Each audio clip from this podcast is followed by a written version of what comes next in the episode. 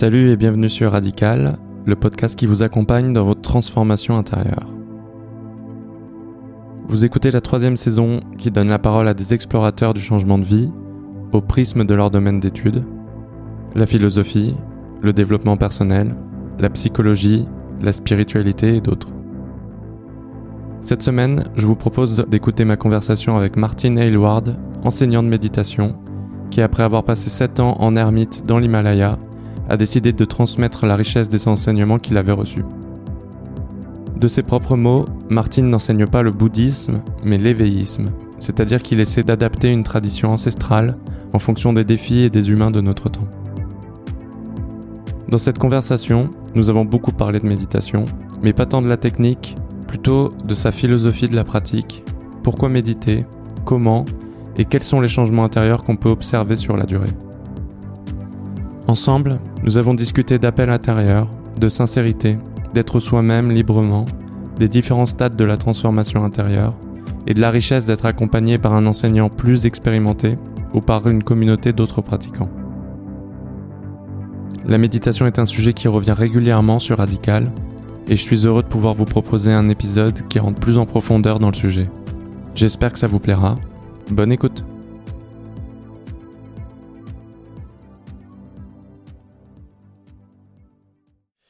Ok. On se lance? Ok. Est-ce que, euh, pour commencer, euh, est-ce que tu peux te présenter? Uh, Yes, ben, je m'appelle Martin, Martin Aylward. Euh, je suis britannique, britannique de base, mais ça fait 25 ans presque que j'habite en France. Et avant de m'installer en France, j'ai vécu 6 ou 7 ans en Inde, surtout dans des monastères et les lieux de pratique euh, et des ermitages à l'Himalaya aussi.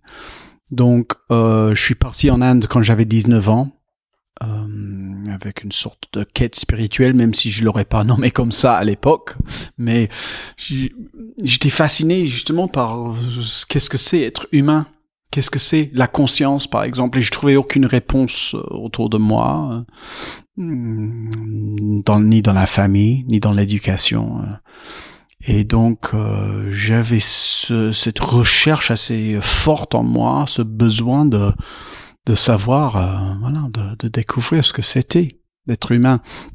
Et donc je suis parti vers l'Inde avec l'idée de, de, que la méditation serait un moyen de, de faire ce recherche et, et, effectivement, c'est exactement ça que j'ai trouvé. Et donc, lors de, des premiers enseignements que j'ai reçus, euh, au bout je me rappelle très bien qu'au bout de 15-20 minutes, euh, c'était, oh, c'était ben, comme trouver de l'eau dans le désert. Justement, c'était waouh, il y a tout ce corps d'enseignement, tout, tout, euh, cette, toutes ces manières de d'entraîner l'attention, d'explorer l'expérience, de transformer la conscience et ça, c'était, pour moi, c'était euh, ben, révélateur. C'était et, et, non. Et tout de suite, j'avais cette réflexion claire là, dans ce petit monastère, dans l'Himalaya, à 19 ans. Ben, wow, ok, je vais me consacrer la vie à ça.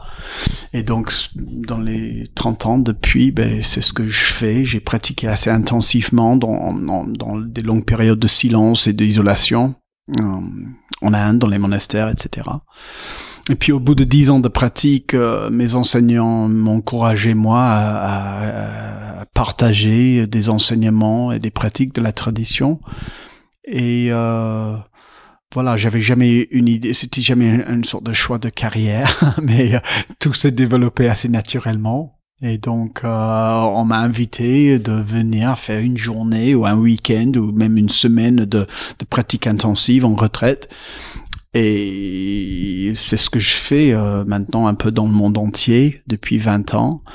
Et euh, on a euh, créé un lieu de pratique au début dans les Pyrénées, dans l'Aude, et maintenant depuis 15 ans en Dordogne, qui s'appelle Moulin de Chave. Et là on a des retraites de méditation pour de 40 à 80 personnes à la fois. Voilà, c'est moi. Super, merci. Euh, et comment tu décrirais euh, ce que tu enseignes? Philosophiquement euh, ou même au niveau de, la tradition, à quoi à quoi ça correspond euh, dans les grands livres, euh, on va dire, de tradition ancestrale, et comment toi tu tu l'abordes personnellement?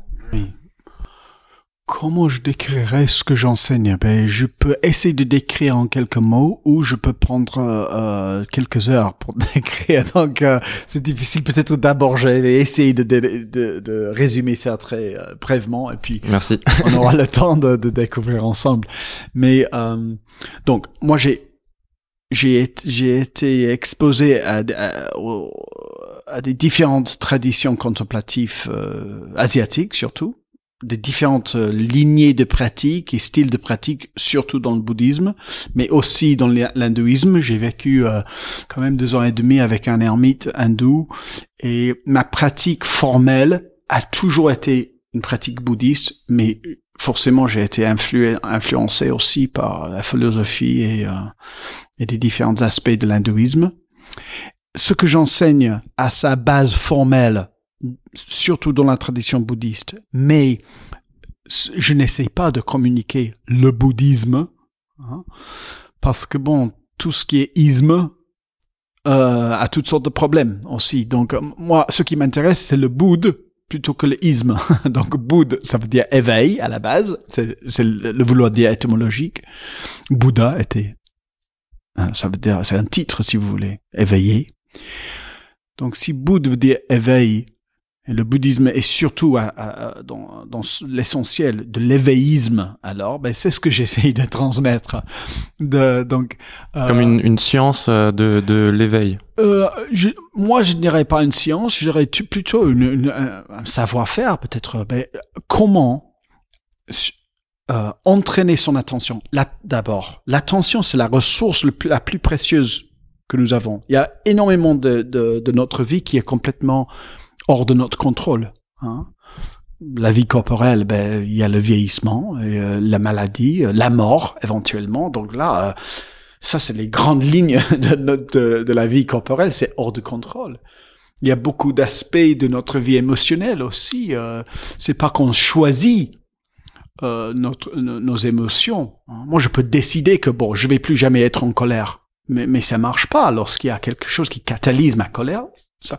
Donc, vu que beaucoup de, de la vie intérieure est hors de contrôle, là, on a notre attention. Mais d'habitude, l'attention est aussi hors de contrôle. Ça suit l'intensité. Hein. Dès qu'il y a une expérience intense, l'attention y va. Si je fais euh, maintenant un son, si je fais boum, ben, vos écouteurs là, tout le monde, leur attention est étalée, sans choix. Ou l'attention suit ses habitudes L'intention va où elle a l'habitude d'aller vers la rêverie, vers les fantasmes, vers le regret, vers l'analyse, euh, vers le commentaire sur ce qui se passe, hein, etc. Mais l'attention aussi peut être dirigée consciemment. Donc ça, c'est une grande partie de ce que j'enseigne. Comment entraîner l'attention, diriger l'attention, vers quoi diriger l'attention, qu'est-ce qui sert vraiment pour poser l'attention dessus, et puis quelle attitude, quel type, quelle qualité d'attention. Hein. Surtout, on a une attention assez dure et analytique envers ce qui se passe. Donc, comment cultiver une attention qui est une attention accueillante, une attention exploratrice, une attention douce, une attention habile. Hein. Donc là, c'est une partie, l'entraînement, entraîner l'attention et puis, euh, deuxième partie, ben, euh, ben, la libération de, des schémas, des peurs, des contractions, de, de tout ce qui est euh, ben, normalement plus fort que nous.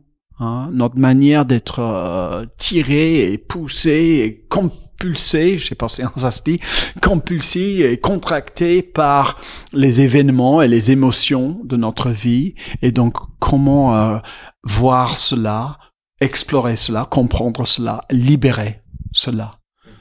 Et puis euh, la troisième partie, si vous voulez, serait de d'essayer de, de d'exprimer une vision de comment la vie peut être avec une attention bien entraînée, avec un cœur bien libéré, et donc de, de orienter les gens vers une vision claire ben, d'une vie libérée. Hein, et, et, de quelle manière on avec une certaine clarté, une certaine ouverture, une certaine euh, libération de nos schémas, on peut ben, vivre d'abord plus légèrement, plus joyeusement, plus et plus effectivement avec toute cette énergie qui est ainsi libérée pour répondre aux situations de notre vie personnelle, mais aussi pour répondre aux situations autour de nous, euh, pour répondre à la situation euh, du monde, euh, etc. Est-ce que pour aussi résumer le chemin qu'il y a à faire, est-ce qu'il y a le constat que on, on est dans un, état initial qui est conditionné, qui euh, on peut parler parfois aussi euh, de souffrance, euh, qui est, d'après la tradition bouddhiste, inhérente à l'être humain, et que pour aller sur ce mouvement de libération, il y a tout un entraînement à mettre en place, et, et l'entraînement qui est, est, central dans la tradition bouddhiste, et j'ai l'impression dans ce que tu enseignes, c'est la méditation. Alors là, je, rentre euh, dans un sujet qui est très délicat euh, aujourd'hui parce que le mot méditation, euh, je sais plus comment les gens l'appréhendent. En fait, euh, j'ai l'impression que d'une personne à l'autre, quand je vais dire le mot méditation, il y a tout un univers qui va être déclenché. Je sais pas du tout quel est l'univers qui sera déclenché dans les oreilles et dans les pour les personnes qui écoutent ce qu'on dit. si j'essaie un peu de reprendre les différents types de les grands types de méditation qu'on peut voir aujourd'hui. Il y a tout ce qui, tout ce qui est méditation qui, qui est transcendantale, avec euh, un mantra comme euh, objet euh, qu'on se répète, etc., et qui nous permet d'atteindre un, état modifié de conscience assez rapidement. Il y avoir les méditations avec un objet, euh, la respiration ou prendre euh, par exemple un sentiment et aller dans le détail de ce sentiment. Il peut y avoir des méditations sans objet. Alors là j'ai l'impression qu'on va plus du côté du zen. Il peut y avoir les méditations dans l'action, dans la marche, etc. La, marche en conscience. Et, euh, et, tout ça en fait fait qu'il y a énormément de manières de méditer.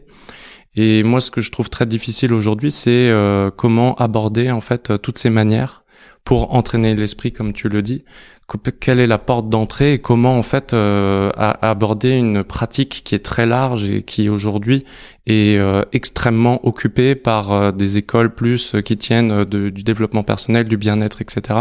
Comment faire le tri? Comment quelqu'un qui ne connaît pas la méditation peut entrer dans cette pratique qui initialement est très précieuse, je pense? Oui, oui. Mais Effectivement, il y a énormément de techniques de méditation et si on regarde à travers ben, tout ce que tu viens de décrire par rapport à ces différences, ben, on peut se sentir un peu submergé par toutes ces différences. Mais là, on met l'accent sur la technique. Et la technique de méditation, pour moi, n'est pas la plus importante. Il y a toutes sortes de techniques habiles pour des différentes situations. Mais on peut parler de trois aspects, si vous voulez, de la méditation. L'expérience, la technique et le processus. Donc certaines sont fascinées par l'expérience de méditation, le fait qu'on peut avoir une expérience extrêmement paisible ou extrêmement ouverte ou, ou, le, ou le sens de séparation entre moi et monde peut complètement dissoudre, etc. Bon, ça c'est des belles expériences, des expériences qui, qui peuvent bien être provoquées par la méditation, mais qui peuvent aussi être provoquées par d'autres choses, notamment par la psychédélique, par, exemple, bah, est une porte à, cela. Mais ces expériences, même s'ils sont magnifiques et belles et très inspirantes parfois, et même si c'est ces expériences qui nous montrent que notre perception habituelle est assez euh, partielle, euh, c'est vraiment pas utile de se scotcher sur l'expérience qu'on pourrait avoir, parce que c'est vraiment pas la, la chose la plus importante la chose la plus importante, c'est plutôt euh, l'exploration de notre expérience ordinaire, qui peut, qui a un effet beaucoup plus transformateur. Et sur ce chemin de transformation, il y aura forcément des, des belles expériences euh, extraordinaires tout au long. Ok, mais laisse-les venir de même et laisse-les partir de même, je dirais. Bon, ça c'est en ce qui concerne l'expérience. Après le technique, On peut aussi là se fixer beaucoup sur des différentes techniques. Laquelle va être la meilleure technique, par exemple, est une question inutile, je dirais. Euh, mais il y a des techniques qui sont visées plus sur justement, comme tu disais, un état de conscience modifié, et qui peuvent être plus ou moins efficaces pour cela. Et donc là aussi, c'est des techniques qui visent surtout vers un état d'absorption ou de concentration. Et puis, il y a des techniques qui visent plutôt sur justement l'exploration de l'expérience telle qu'elle est. Qu'on ne cherche pas de modifier la conscience, qu'on ne cherche pas d'atteindre un état particulier, on cherche plutôt à être de plus en plus habile dans la navigation libre de tout, de tout état. Et ça, c'est une méditation, une manière de méditer qui est beaucoup plus portable, c'est-à-dire beaucoup plus qu'on puisse intégrer dans le reste de ma vie. Si ma méditation m'apporte euh, une extrême concentration, une, extrême, euh, un état de conscience euh, large et bel et beau, super. Mais après la méditation, qu'est-ce que ça change? Ben, ça peut changer quelque chose. Ça peut que je commence à, reconnaître justement que la vie est plus grande et que la conscience est plus plus mystérieuse que j'avais compris avant. Et ça se peut qu'il y a un certain bien-être de, ce, de cet instant de, de, de paix ou d'ouverture qui, qui dure un peu dans la vie quotidienne après l'assise. Mais ce qui est vécu dans la méditation là ne change pas forcément les schémas et tout le reste. Donc, en ce qui concerne les techniques, parmi toutes les différences que tu as décrites, moi je ferai surtout cette différence-là euh, entre les, méditations qui sont visées sur, sur atteindre quelque chose et les méditations qui sont plutôt exploratrices dans la nature. Et c'est cette deuxième catégorie qui m'intéresse le plus. Hein.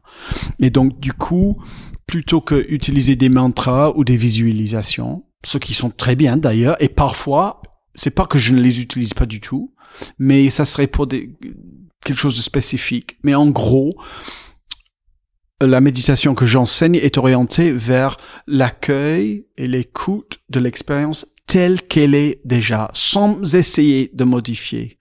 Donc le but est plutôt de rentrer dans l'expérience qui est là, afin de, de suivre l'expérience, explorer l'expérience, comprendre la nature de l'expérience et ainsi libérer l'expérience. Et puis juste pour, pour, pour terminer, donc tout ça c'est le domaine de technique et après il y a le processus de la méditation. Et donc là, euh, pour que ça soit une pratique cohérente, hein, quelle que soit la technique employée, lorsqu'on choisit entre toutes ces différents royaumes et domaines de, méditation, toutes ces différentes manières de présenter la pratique, euh, ce qui est utile, c'est de, de regarder s'il y a un processus cohérent. C'est-à-dire que c'est pas seulement une pratique à part du reste de la vie où on, on fait une assise pendant une demi-heure le matin pour X ou Y raison, mais il y a aussi un côté euh, éthique Hein. Il y a aussi une sorte de euh, où on, on, porte attention au comment à, à, la à nos relations humaines, à notre, nos manières de comportement, et donc où la, la, euh, l'engin, si vous voulez, la force motrice de la pratique transformatrice, qui est la pratique formelle de la méditation, est aussi intégrée dans toute une approche à la vie. Et c'est ce processus de méditation qui est un vrai contexte de transformation. Ouais, peut-être un, un, des clichés qu'on peut euh, essayer de casser euh, maintenant, c'est que la pratique de la méditation n'est pas une pratique pour se retirer du monde et avoir des expériences fortes, c'est une pratique pour mieux incarner sa vie au quotidien, pour mieux aborder euh, ce qui est déjà en fait notre vie, mais avec une incarnation qui, encore une fois, peut être aussi confondue avec une volonté de contrôle on parle beaucoup de self-control, etc. J'ai l'impression que la méditation, c'est pas du self-control. Euh, bien sûr que c'est toujours intéressant d'avoir euh, une prise sur ses émotions, surtout quand elles nous dominent, etc. Mais le but n'est pas de changer, euh, n'est pas de se cacher de notre expérience telle qu'elle est, mais de la modifier et de, de, mieux la comprendre pour en fait laisser aussi faire un côté euh, vivant euh, quelque chose qui est naturel en nous et qui se qui se crée en fait naturellement. Même si on y porte attention on peut, on peut aussi euh, peut-être avoir le l'orienter etc mais c'est c'est jamais le, le changer fondamentalement. Est-ce qu'on peut le résumer comme ça? Oui, oui, enfin, selon, oui, mon approche serait comme ça. En même temps, on peut trouver des approches à la méditation qui sont plutôt euh, dans dans cette idée de de, de transcendre transcender le, monde, transcender, merci, ou de se retirer de justement. Souvent, on, on, commence une pratique méditative ou on cherche la méditation parce qu'on se rend très bien compte que il y a des choses compliquées dans ma vie que j'arrive pas à maîtriser mes émotions, que je suis stressé, etc. Donc c'est tout à fait normal qu'au début, on a une vision et un espoir, si, tu veux, de méditation, comme quoi ça va me, ça va me, me faire, euh, ça va me sortir de tout ce bordel. hein, donc, donc euh, c'est normal qu'il y a cette idée transcendantale au début que oh la vie est compliquée, ma vie est douloureuse, peut-être ce corps n'est pas fiable, cet esprit va où va va dans tous ces états et donc ah j'espère que la méditation va me va m'enlever de tout cela. Et puis euh, c'est peut-être vrai, mais avec le temps on, on, on découvre que c'est pas en essayant de faire du recul et de de m'enlever de tout cela que la transformation se fait, mais plutôt par la volonté d'aller de, de, rentrer plus dedans.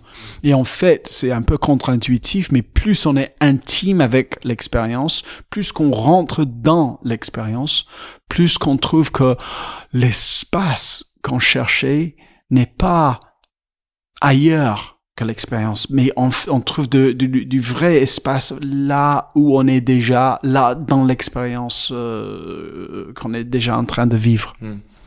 Après, pour faire un petit peu le lien avec euh, ton parcours personnel, là on dit euh, la méditation est une pratique qui permet de transformer son quotidien, mais toi tu as fait plus de 7 ans euh, en Inde, euh, donc avec une vie d'ermite.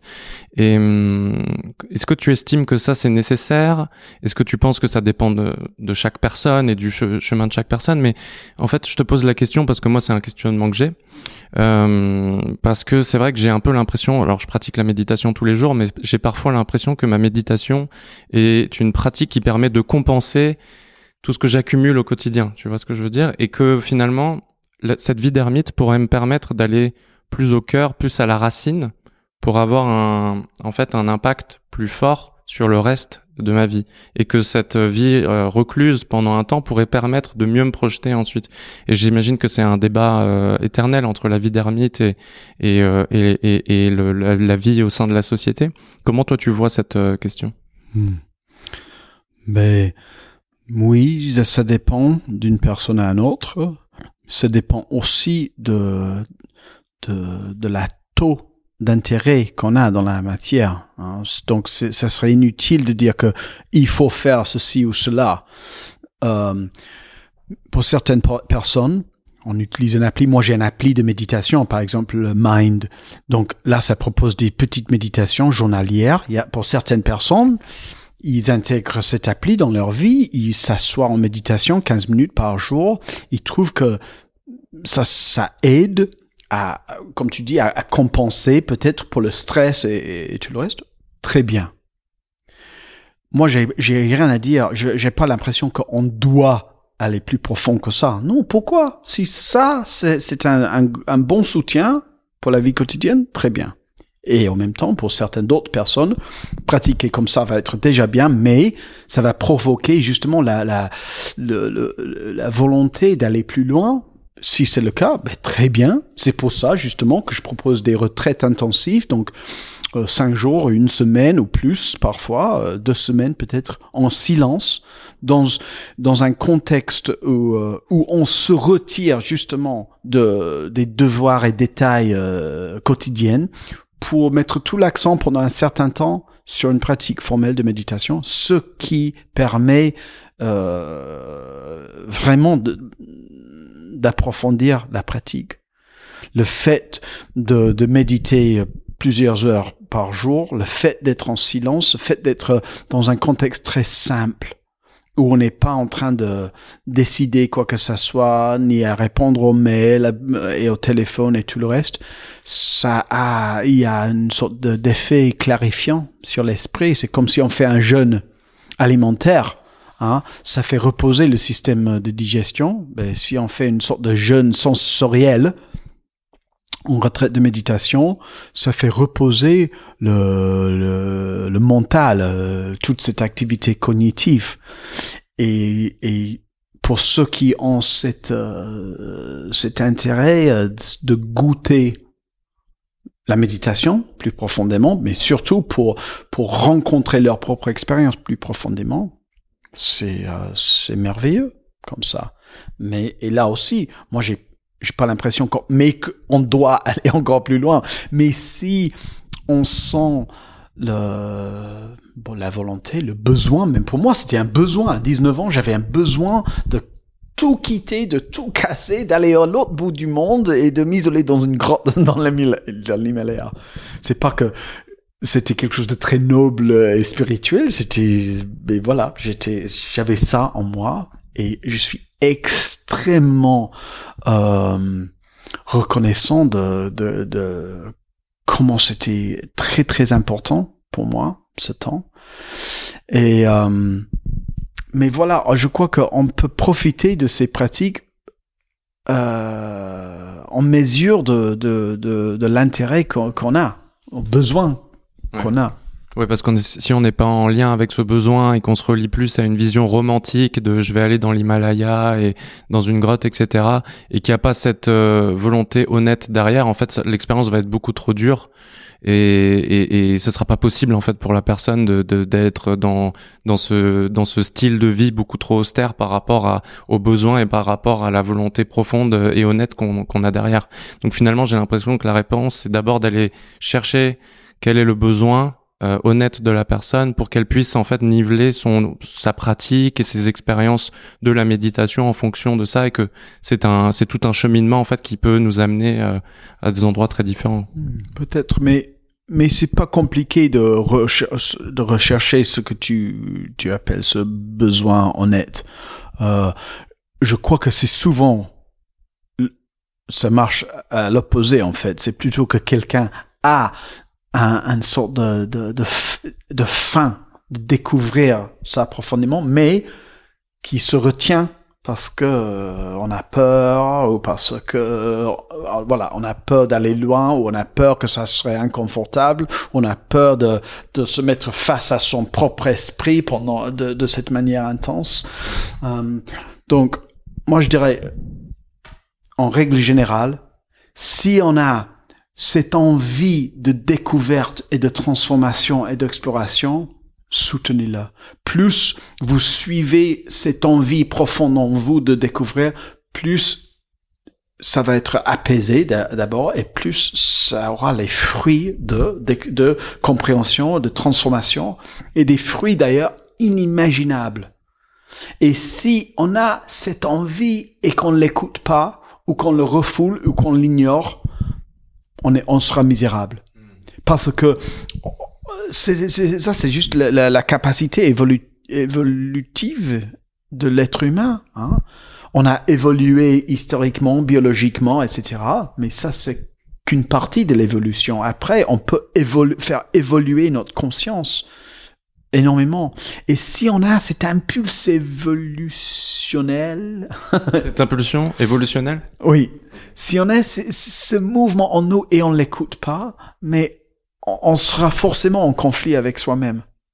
Et donc... Euh, et quand tu parles de conflit, comment comment on sent ça? C'est les émotions qui nous traversent, c'est le sentiment d'être euh, à côté de ce qu'on est censé faire? Et de perdre sens dans la vie un peu parce qu'on sent qu'on vit une vie qui n'a pas de sens pour soi. Je dirais pas que ça n'a pas de sens tout court, hein, mais si tu as cette envie profonde d'aller découvrir, de d'explorer et en fait que tu fais juste un truc par attente familiale ou par peur ou euh, donc tu, tu, tu te restreins et tu fais un job ordinaire sécurisé et tout et tu as ton appart et ok tout va bien mais tu vas pas sentir épanoui, tu vas sentir euh, limité par tes, circonstances, tu vas savoir que ce job c'est c'est pas ça la la la l'épanouissement humain.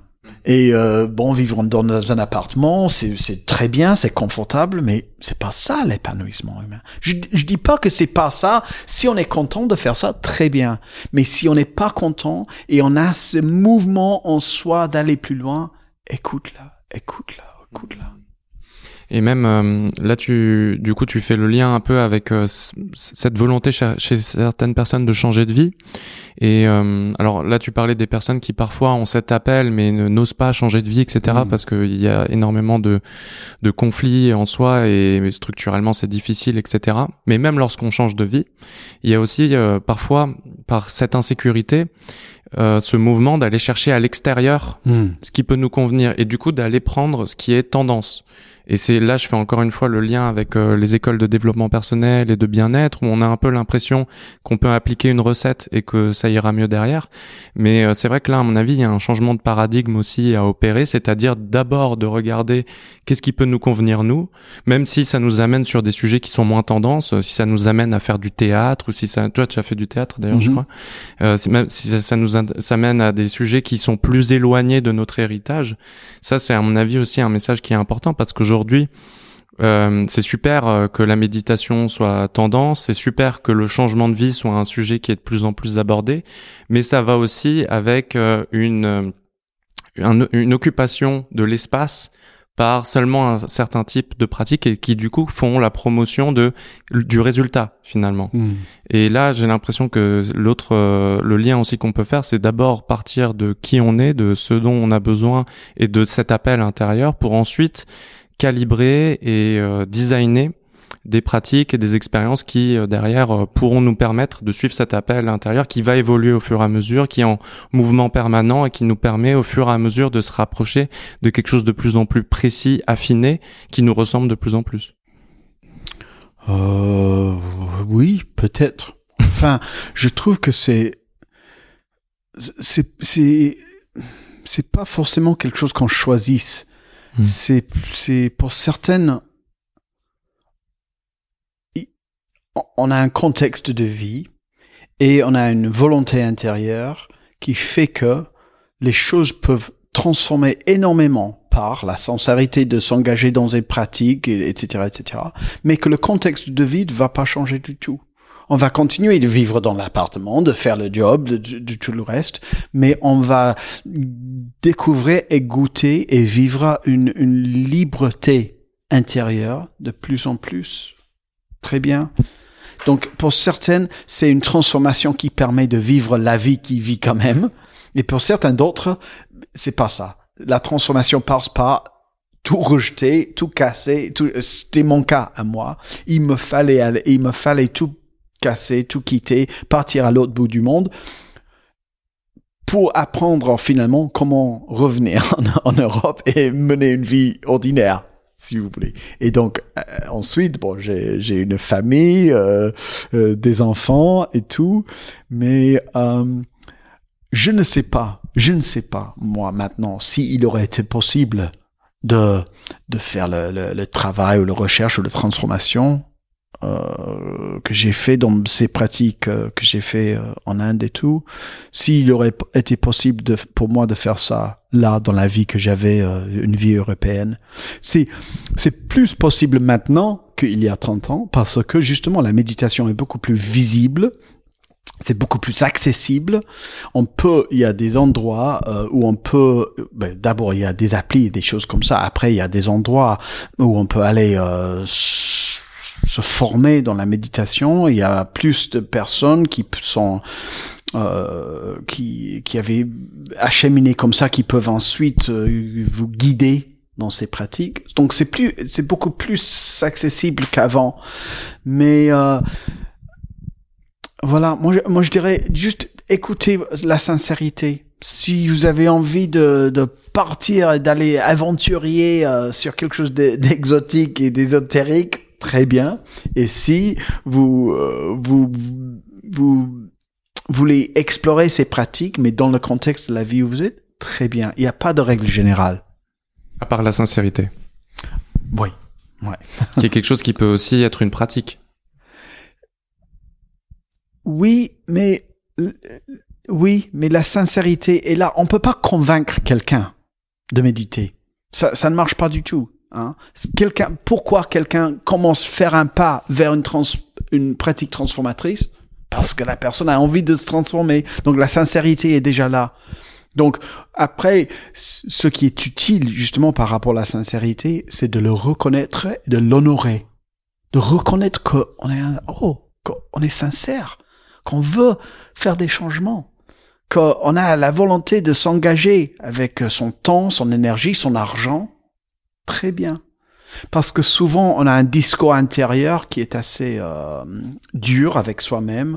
Ah oui, mais je n'y arrive pas. Oui, je veux méditer, mais bon, je n'ai n'ai fait que trois fois cette semaine et je dois méditer tous les jours et tout.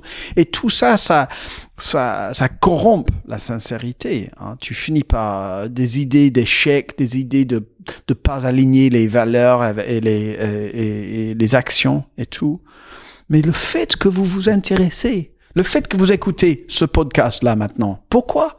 C'est parce que la sincérité est là. Hein?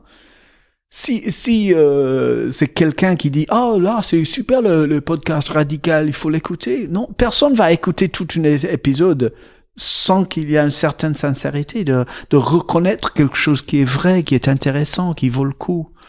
Donc fait euh, qu'il y a une démarche, c'est parce qu'il y a de la sincérité. Après, c'est reconnaissez que c'est précieux cette sincérité.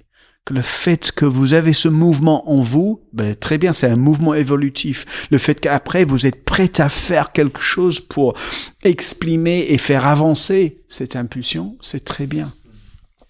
Du coup, ce, ce sujet de la sincérité, il m'amène euh, sur le sujet de la transmission. Euh, parce que c'est vrai aussi que lorsqu'on est dans une, dans une situation qui est délicate, qui est précaire comme celle d'un changement de vie, on peut avoir envie de se raccrocher à quelqu'un ou à, ou à une pratique ou quelque chose comme ça qui nous ressemble pas forcément, mais qui nous, qui nous donne au moins quelque chose, en fait, qui nous donne une forme, qui nous donne, en fait, euh, qui nous rassure. Et toi, tu, tu es dans cet exercice de, de la transmission, et j'imagine que forcément, euh, peut y avoir euh, dans euh, les personnes qui viennent à tes retraites des personnes qui ont envie de te ressembler, par exemple, des personnes qui veulent imiter ton parcours, parce que c'est un beau parcours, etc. Quand on le voit. Comment toi tu fais pour transmettre quelque chose qui n'est pas de l'ordre de la copie, mais quelque chose qui est de l'ordre de l'incarnation de ce qu'est ce qu'est la personne? Hmm ben, à la fois euh, dans le contexte des enseignements et des pratiques, c'est très clair qu'on est on est euh, on n'est pas censé de ressembler le Bouddha, on est plutôt censé de ressembler soi-même, de plus, mais de se ressembler de plus en plus librement. En même temps, c'est c'est assez inévitable qu'on passe par des stades où euh, où ben voilà où on veut euh, ressembler de quelqu'un ou par euh, imiter. Parce que voilà. C'est mais c'est des stades de pratique. On commence une pratique ainsi avec nos propres illusions. Donc à au début c'est les illusions qui nous raconte euh, euh, comment est-ce le chemin, comment ça va ressembler, qu'est-ce que c'est l'éveil. On se fabrique toutes sortes d'idées erronées. C'est normal, on peut pas empêcher ça. Et puis, ben, grâce à une certaine sincérité, petit à petit, on voit à travers ces illusions et on, commence à goûter les fruits de la pratique qui sont que oh on, est capable de d'être soi-même de plus en plus librement donc là, ça fait partie du jeu. Moi, moi, j'ai vécu ça aussi parce que j'étais très remerciant à mes enseignants, parce que j'étais très touché par mes enseignants, parce que j'avais énormément de respect et d'amour pour mes enseignants. Donc, ça se traduisait par l'idée que j'essayais de d'être comme eux, si vous voulez. Mais c'est normal. Et en tout cas, ça ne marche pas très bien. Sur la durée, j'imagine. Oui. Donc, ça fait partie de, de, du chemin, si vous voulez. Hmm. Ouais. C'est vrai que euh, ce qui peut être aussi euh, intéressant avec euh, ce chemin, c'est qu'il est, il est assez difficile. C'est que s'asseoir tous les jours pour méditer, euh, si au bout d'un moment il n'y a pas quelque chose de l'ordre d'une source plus euh, personnelle, plus propre à la personne, on, on tient pas la distance en fait, parce que l'imitation n'est pas une source d'énergie suffisante pour tenir la distance d'une pratique aussi difficile que s'asseoir tous les jours, méditer pendant une certaine durée, etc. Yeah.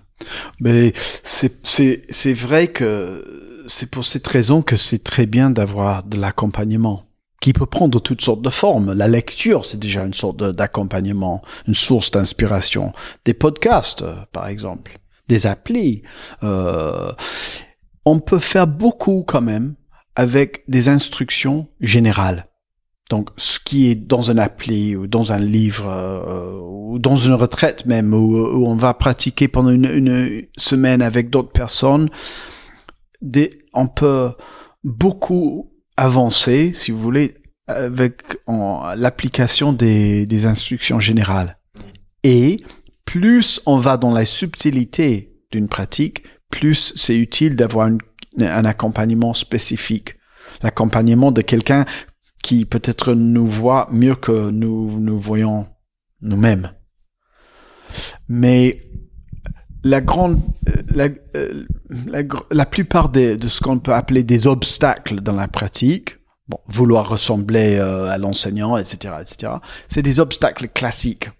Et donc, la personne qui nous accompagne, si c'est quelqu'un de, de, de bien honnête et clair, qui a bien acheminé ce processus eux-mêmes, va, va reconnaître ces obstacles classiques et va nous aider à, à les négocier.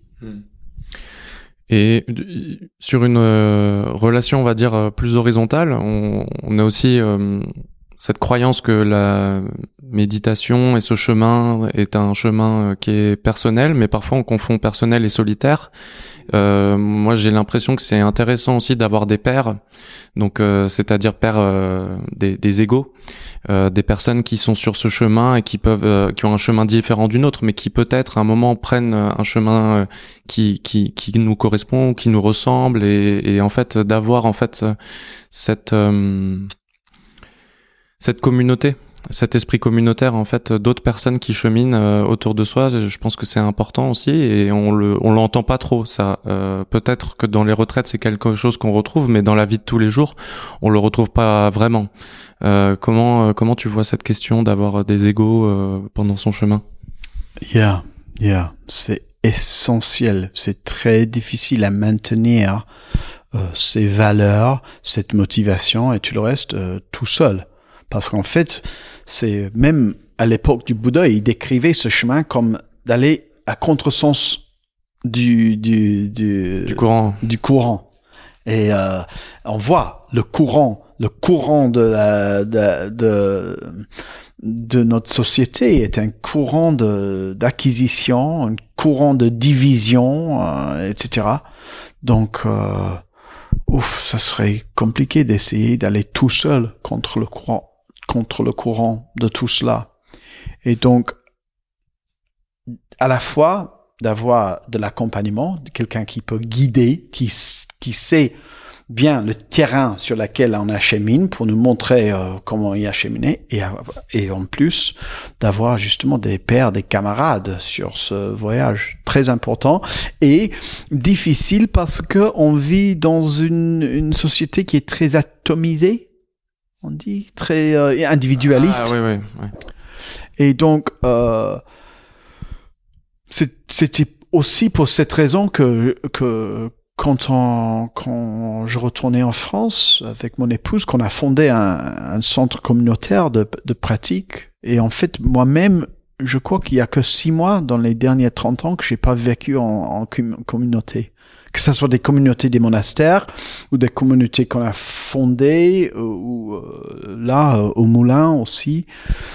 Et euh, ça, c'est la grande question pour beaucoup de pratiquants sincères, justement pour pratiquants qui veulent vraiment comment euh, avoir un soutien tous les jours. C'est pour cette raison d'ailleurs aussi qu'on a créé l'appli et euh, que ça soit une sorte de d'accompagnement. et maintenant, on fait des méditations live dans l'appli où tout le monde s'assoit ensemble à 8 heures tous les matins. Il y a quelques centaines de personnes. Bon, ça reste euh, une, une communauté virtuelle, hein, c'est pas la même chose mais je j'encourage aussi beaucoup des gens euh, qui viennent au moulin régulièrement, par exemple, de s'associer et dans la ville là où ils habitent, de lancer un petit groupe de méditation, pas besoin de quelque chose de grandiose. Hein. On peut mettre juste une affiche dans le bio-coop ou euh, euh, la salle de fête ou je sais pas. Et même si on est tout seul au début où il n'y a que deux, ok, mais vous faites ça tous les mercredis. Déjà, le fait que vous avez annoncé ça et que vous méditez même seul tous les mercredis soirs ou, ou quoi que ce soit, ça, c'est une manière de mettre en route un, contexte de, soutien, de, communauté. Et moi, je connais des très grands groupes de méditation qui ont commencé comme ça, avec quelque chose de très simple, qui a grandi au fur et à mesure. Et après, euh, ils sont 30 personnes qui pratiquent régulièrement ensemble, qu'après ils font appel à un enseignement, un enseignant plus expérimenté qui peut venir guider une journée de pratique, par exemple. Donc, il y a des manières à créer euh, ce sorte de solidarité, de soutien, de communauté, mais c'est c'est pas facile euh, et et, euh, et on a besoin de communauté et donc, euh, plus qu'il y a des, des, projets communautaires et tout, euh, et, et en, même temps, établir une communauté n'est pas facile. Je connais beaucoup de projets communautaires, de, de, projets de vivre ensemble, vivre et pratiquer dans un lieu ensemble qui finit euh, très mal. c'est hmm. parce que c'est pas évident de vivre avec des êtres humains aussi. Donc en fait, ce qui est le plus la structure la plus fiable, c'est à la fois communauté, structure horizontale, des pairs, des égaux, de la, solidarité, mais à la fois aussi quelque chose qui peut diriger. Parce que si la structure est trop horizontale et c'est c'est tout le monde est complètement égaux, ben on passe tout le temps à discuter toutes les idées de tout le monde et en fait tous les avis ne sont pas égaux. Hein? À, la, à, la, base, on est tous des êtres humains. Ok, on est tous égaux, mais il y en a qui sont plus développés que d'autres. Et si on si on, on a qu'une structure horizontale et on écoute tout le monde tout le temps, on n'avance pas. Donc à la fois des égaux et à la fois quelqu'un quand même à la tête.